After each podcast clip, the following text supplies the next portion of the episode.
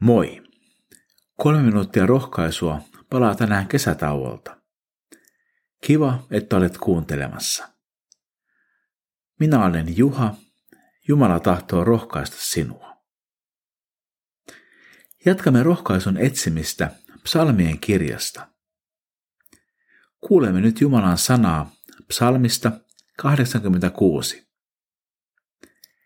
Daavidin rukous. Herra, kuule rukoukseni. Vastaa minulle. Minä olen köyhä ja avuton. Varjele minua.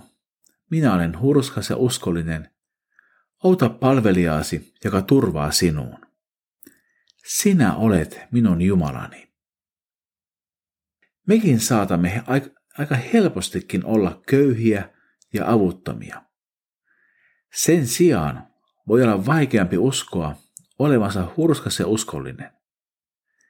Tarkasti ottaen sellainen on ollut vain vapahtajamme Jeesus Kristus. Mutta uskon kautta häneen mekin olemme Jumalalle otollisia ja saamme luottaa hänen apuunsa. Psalmi jatkuu. Sinä Herra olet hyvä. Sinä annat anteeksi, runsain mitoin sinä jaat armoasi kaikille, jotka sinua avuksi huutavat. Kuule minun rukoukseni, Herra, ota vastaan avun pyyntöni. Tässä on myös meidän toivomme. Jumala on hyvä. Hän ei kitsastele anteeksi annon kanssa, vaan hän antaa anteeksi reilusti. Hän tahtoo jakaa sinullekin tuomion sijaan armoaan. Huuda rohkeasti häntä avuksi, hän kyllä kuulee.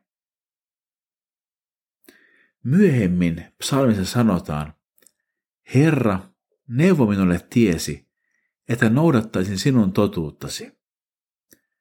Paina sydämeni syvälle pyhä pelko nimeäsi kohtaan.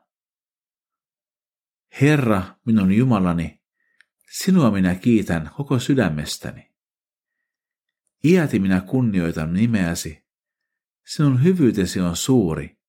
Sinä nostit minut tuonelan syvyyksistä. Jumalan lapsen sydämessä ei ole orjan pelkoa, mutta siellä tulee olla pyhä ja kunnioittava pelko Jumalaa kohtaan. Saamme kiittää Jumalaa siitä, että hän on pelastanut meidät Jeesuksen ristin kuoleman ja ylösnousemuksen kautta. Rukoillaan. Herra, kiitos ylenpalttisesta armostasi.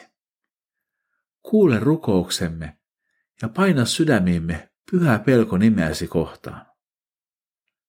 Auta meitä, että voisimme tänäänkin elää lapsillesi sopivalla tavalla. Jeesuksen nimessä, aamen. Siunattua päivää Jeesuksen kanssa.